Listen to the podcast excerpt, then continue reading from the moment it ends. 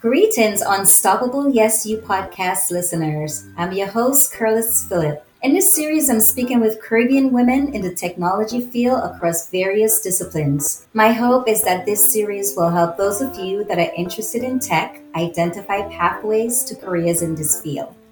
Today's guest is Latoya Westbrooks Keeling. Latoya is a senior UX researcher at Facebook and in addition, she's also the principal consultant and founder of Westbrook Consulting Group, where she helps early stage small business owners build, scale, and monetize their business. Prior to Facebook, Latoya held positions at Citigroup, JP Morgan Chase, Oscar Health, and Betterment. Today, you can find her leading workshops, conducting one on one coaching sessions, and speaking on panels at conferences centered around technology, financial literacy, and entrepreneurship. Welcome, Latoya. Hi, thank you so much for having me. We are ecstatic to have you. Such an incredible story, and I can't wait to share it with our listeners. So, as a young girl, what did you want to do when you grew up? You know, what's so funny is growing up, I was the child that asked a lot of questions. Um, and I still do, which is probably why I'm a researcher. But initially, um, I wanted to be a lawyer. Now, I don't know if that's because that's what I really wanted to be, or is that because everyone around me was telling me I should be a lawyer because of all the questions I used to ask. So, how did you switch to your first job in terms of your career path? Because you were a business specialist at JP Morgan Chase, right?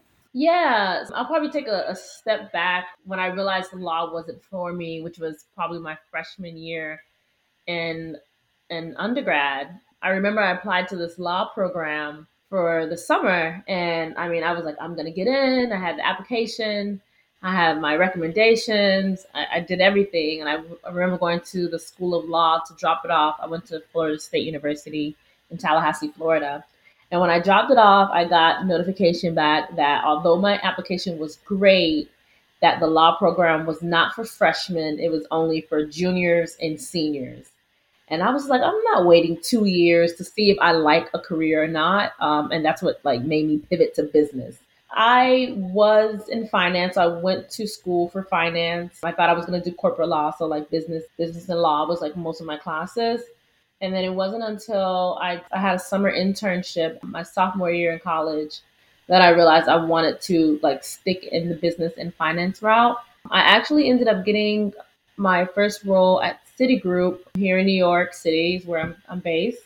There for two years before I was recruited by JP Morgan Chase, and I was there as a a banker and a business specialist for five and a half years.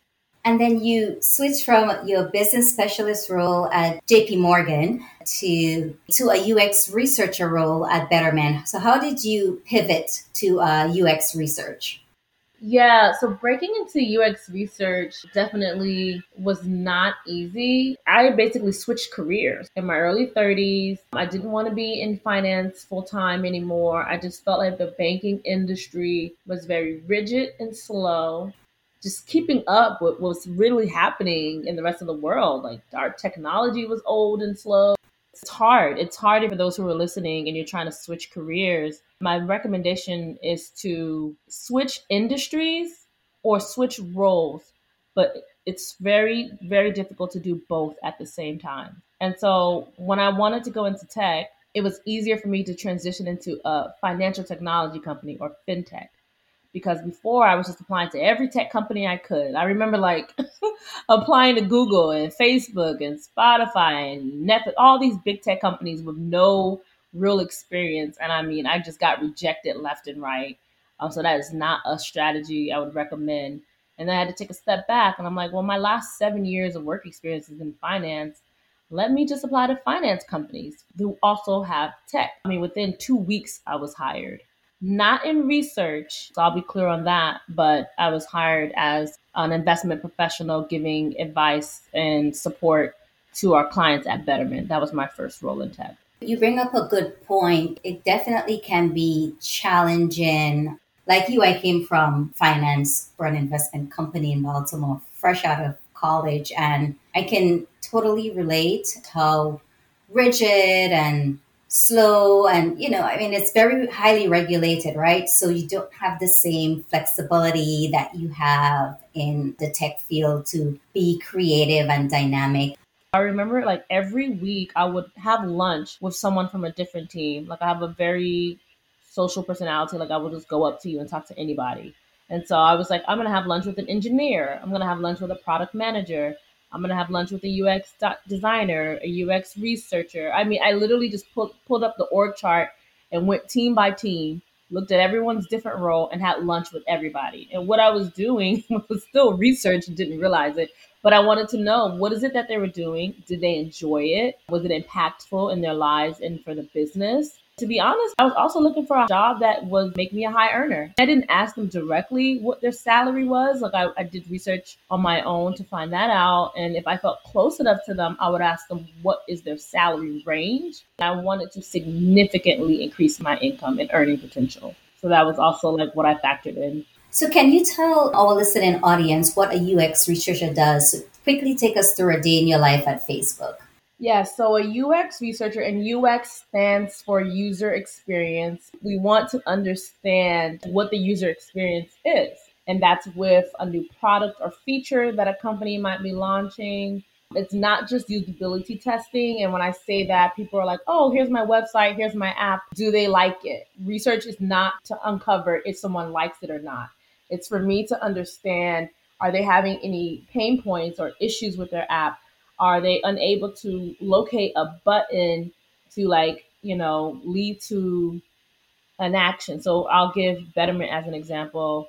Um, if someone needed to make a deposit into their investment account, but they're struggling to even find the button to make the deposit, like that's obviously going to affect the business. Like it's not easy for them to accomplish the task. And so my day in research at Facebook and at all the other companies I worked at is twofold. One, as a researcher, that's me speaking to users, um, identifying which research method I should use. So whether that's a survey, a user interview, a focus group, uh, diary studies, tons of methods, and seeing which one's going to be the best for that particular project and to help me help my team with what they need to change or improve on to improve the user experience. The second fold I would say as a researcher is it's very cross functional. And when I say cross functional, meaning I am in a lot of meetings with multiple teams all the time. And so I don't just do research and that's all I do. And I, you know, share my insights and the team does what they need to do. I'm having meetings with engineers. I have meetings with product managers. I'm having meetings with my data science partner a copywriter, like just meeting with a bunch of teams. So researchers are very cross functional, where we have to work with a lot of different people and a lot of different teams um, to make sure our research is impactful. Because you can do research, I can share it with my team, and they can be like, "All right, thanks, Latoya, whatever. Like we're gonna do what we want anyways." But as a researcher, like it's my job to make sure you're listening to what I'm sharing, not on what Latoya has to say, but this is what the users are saying about our company or our product? And then are you actually making the changes based on my recommendations to see if it's going to change whatever the business metric or goal is? Yeah, I mean, and as a product marketer myself, I could totally relate. For me, if I just put on my product marketing hat, it's definitely to ultimately satisfy the needs of the customer. And so, to your point, that experience should be seamless for them, right? Any friction point can result in you losing a sale. You do have a tough job, though, I will say, having worked with UX researchers because you have to convince everyone in the room using data, this is the direction they should go. And that's a strategy on its own. Absolutely. What are some of the biggest challenges you've encountered since you got into the tech field and how did you handle them? Not getting burnt out. I think it's a challenge not letting imposter syndrome sneak in and then definitely like navigating the tech space as a black woman. I think that's any industry. Like the challenges i faced when i worked in insurance when i worked in, worked in finance when i worked in tech as a black woman i mean that you can learn from every experience. So you mentioned imposter syndrome. Tell us a little bit about what you mean by that. Give an example. I can only speak from my experience. For example at a lot of these tech companies and especially the larger tech companies, a lot of people come from like these very big institutions or Ivy League schools. They won't right out tell you their background depending on the industry. But if you connect with them on LinkedIn, you'll see like maybe they went to Princeton or Yale or Harvard or these big name schools. And so for me, because I went to a state university, and that's because that's what um, my family could afford. I grew up in a single parent home. So, like, money wise, like, it just made more sense for me to stay in state. But sometimes that gets to when you're like further along in your career and you're like, does that person know more? Are they more well connected because maybe the manager and them both went to Yale? So sometimes that sneaks in or has snuck in for me, but then I like shut that voice down. And I tell that to anybody who's experiencing imposter syndrome, tell that voice to be quiet. Like you are there because you're meant to be there and you have something to bring to the table too. So I 100% agree with you. I mean, at the end of the day, they hired you for your experience and what they felt that you could bring to the company. And so own that and bring that. But there is going to be that good old boy or sometimes gal network, right? Based on where you went to school. It's just one of those things that just happens, unfortunately. What do you enjoy most about your current role? I love being able to talk to users. That's like my favorite thing about being a UX researcher. They tell their stories, went up to you, some great stories, some challenging stories, but that's just like my favorite thing about being a user researcher. It's just like speaking to the people and helping them. And Latoya, what do you think it takes to be successful as a UX researcher? Definitely being a people person because your role is so cross functional, meaning you have to work with so many different people and teams. Like you need to be able to like navigate these spaces so I would say like really honing in on how to build, develop, and maintain relationships internally and externally. Those are good points. So you're also an entrepreneur. What inspired you to launch Westbrook Consulting and how do you balance entrepreneurship with your full-time job? Yeah, I actually own two businesses. I have Westbrook's Consulting Group, which I initially started because I was a business owner. A lot of people would come to me and ask me how to start their own business, how to grow their business, how to maintain their business. I recently added UX research as one of the services maybe three years ago. And then I also own a financial literacy and coaching company known as Wealthly. And how I juggle the two, I have certain days for each business. So maybe like on a Tuesday and Thursday, I'll work on Wealthly. On Monday and Wednesday, I'll work on Westbrook Consulting Group. I'm very rigid when it comes to my calendar, so I'll only take on a handful of clients per month so I don't overwhelm myself. I usually do work for my business either before I start my job at Facebook or usually in the evenings after Facebook. And, you know, no more than an hour or two because I'm married, I'm a stepmom, so I have to make sure I have time for family as well hire support. So I have a virtual assistant, I have someone who does my branding and marketing. And if I'm overwhelmed or I'm too busy, I say no. There's been times where I'm like, nope, not taking on any new clients, you know, revisit back in a month or two. Automation really helps. So if I get a new client, they instantly get like a welcome email. They'll get a follow up email to book a session with me. They get homework, help you if you are working full time, and then you also have a business on the side. Latoya, what are your goals for both businesses in 2021 and beyond? So my goal for Westbrook Consulting Group, at least for the research side, is to become more of a research advisor. Where if a startup is either new or mid-sized startup and they don't have capital to hire a full-time UX researcher, but I can just go in, look at their product, and kind of give them advice on what they need to do um, to improve the user experience. So that's my goal for Westbrook Consulting Group. And then for Wealthly, my financial literacy company, I'm in the process of building out e courses. A lot of my clients are all over. So, East Coast, South, West Coast. Um, and I just find it challenging to speak to them and give them the support that they need all the time. So I, I want to build out, or I am building out an e-course for people who are new in their journey. So maybe they just want to learn how to budget better, money management, shift their mindset around, you know, money and growing money. And then I have a second tier e-course that's for people who are a bit more further along in their journey. So investing 101, you know, if you have children, what is a 529 plan, how to, you know, get involved in that. If you are trying to figure out how to generate additional streams of income, which I'm really good at that. Um, there's a section on that as well. So that those are my two goals for both businesses. That's great. You also, Latoya, serve as an industry advisor board member for the City of New York TechWorks program. Tell us about that program and how it got started. Yeah, TechWorks is um, such an amazing organization based here in New York. Actually, it was when I was a researcher at Oscar Health, which is a healthcare tech company, and CUNY, based in New York, which stands for City University of New York. We don't have CUNYs and SUNYs in Florida, so it was, it was something new that I had to learn when I moved up here. Came on site to Oscar Health, and they wanted to kind of bridge that gap between New Yorkers who are not in the tech space and how they can have access to what was happening, what is happening in New York and in California. And so I think I spoke to the program director. She really liked my story and, and thought I would be a really good add to the advisory board. And so that's how I got involved in that. Um, but it's happening all over um, the US. And when I say that is we have all these startups, you know, maybe starting in California and they're recruiting the best of the best talent and they're kind of like pricing out the people who are actually in the city. I'll use myself as an example. I lived in Harlem for 12 years. And so you have, you know, big companies like Facebook and Google and all these tech companies coming to New York and they're pricing out the people who already were there, who live there. Gentrification of tech. I think that's like the easiest way to put it. So the program is to kind of bring the jobs back to the people who are from these cities and states and give them the skill set that they need to like be be in the game basically. And so it was a program that actually was created during Obama's term. So it, it was a, a, grant that was awarded to CUNY during the Obama era.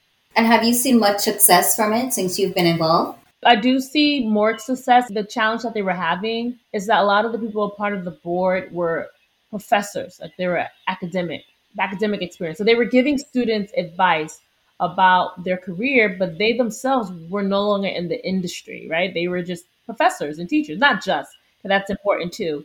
But they're not like me, right? Like I'm going through the interview process, I'm actually working in the space.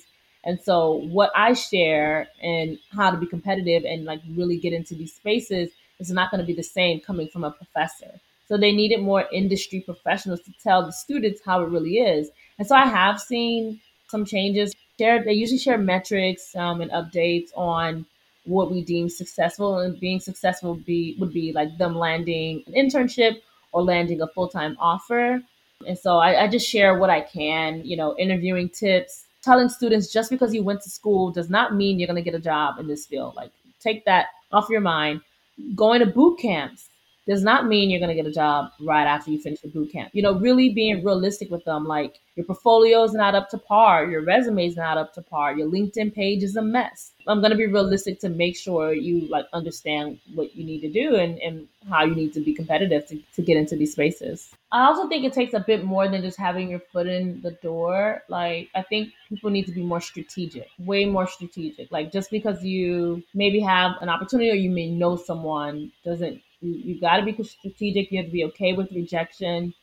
And then you have to be consistent. Like it took me over five months just to get into tech. And then after that, maybe a year and a half just to break into UX research. And then to get to Facebook, um, you know, maybe three plus years of working at different startups. And then you have some people who are like, oh, I, I want to be a researcher or a UX designer or an engineer. And then like in three months, they think they can just go to Google. And it's like, one, I, I wouldn't recommend that. Like, it, you know, a lot of these big tech companies are really hard to keep up with. So I would never just tell somebody to start there. And, and some, and same with some of these startups. Like, it's challenging. So like, pace yourself and be comfortable that it may take some time to get to where you want to be. What advice would you give to an Afro Caribbean woman or Black woman who's interested in the tech field in general, and then more specifically UX research? Make sure your voice is being heard and make sure your work is being represented well and and included. And when I say this, especially a lot of these big tech companies, there's a lot of people. You know, these teams are huge. You want to make sure you don't get overtalked or if you share something, the right people heard you. If you feel like you're dealing with microaggressions from someone, address that person. Like you're constantly navigating spaces. If you see meetings are happening that you should be in and you're not on the calendar invite, find out why you're not on the calendar invite and who set those meetings.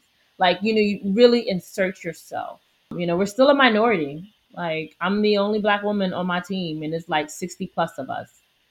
And and if I were to go like larger up the scale, meaning above my leadership team, above my leadership team, I'm probably still the only black woman. You know what I mean? So make sure you're doing what you need to do to not be forgotten, to not be invisible, um, to make sure you're having those conversations about compensation and bonuses and growth areas. And and if you feel like you're being mistreated something that i had to do last fall is i had to manage up. Like i had a manager who i didn't feel like was supporting me in the way that i needed to be supported. And there were some things that she did that i did not like. And i remember just documenting it. And the the examples and then i i managed up meaning i managed her and i was like this is what you did this is the example this is how it impacted me in my work, and this is what I would like to see you do differently. And I did that for like six different bullet points.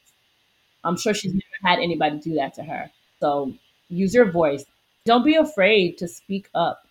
Really, truly, do not be afraid. If you're in these spaces or once you make it to these spaces, like know your worth, know what you're able to do. I mean, I'm not trying to be cocky. Okay, yes, Facebook recruited me, right? I didn't apply to Facebook. I got recruited and I get recruited every week. All big tech companies, small tech companies, VP levels, research director, like you're there because you're meant to be there. So know that you're interviewing at these places, they're interviewing you, you're interviewing them, and you want to be treated well at all times. Those are all wonderful advice and definitely things that should be noted and spoken about. So, with that, I'll ask Light a question. Drawing from your Bahamian roots, if you had to choose between these two traditional Bahamian dishes, which one is a must? Uh, salad or souse? Conch salad. Actually, I'll go with cracked conch. That's actually more my favorite, but. What, what is it? Cracked conch? Yeah, cracked conch. So, Latoya, thank you so much for taking your time to share your story. Oh, thank you so much for having me. And to our Unstoppable Yes You Tribe, thank you so much for your time. I hope you found this information valuable. I know I did. If you're new to the Unstoppable Yes You podcast, don't forget to subscribe via Apple Podcasts, Spotify, Google Podcasts, or Red Circle and get new episodes as they drop each week. Lastly, Visit unstoppableyesyou.com for more content, including profile articles on Caribbean achievement and excellent stories.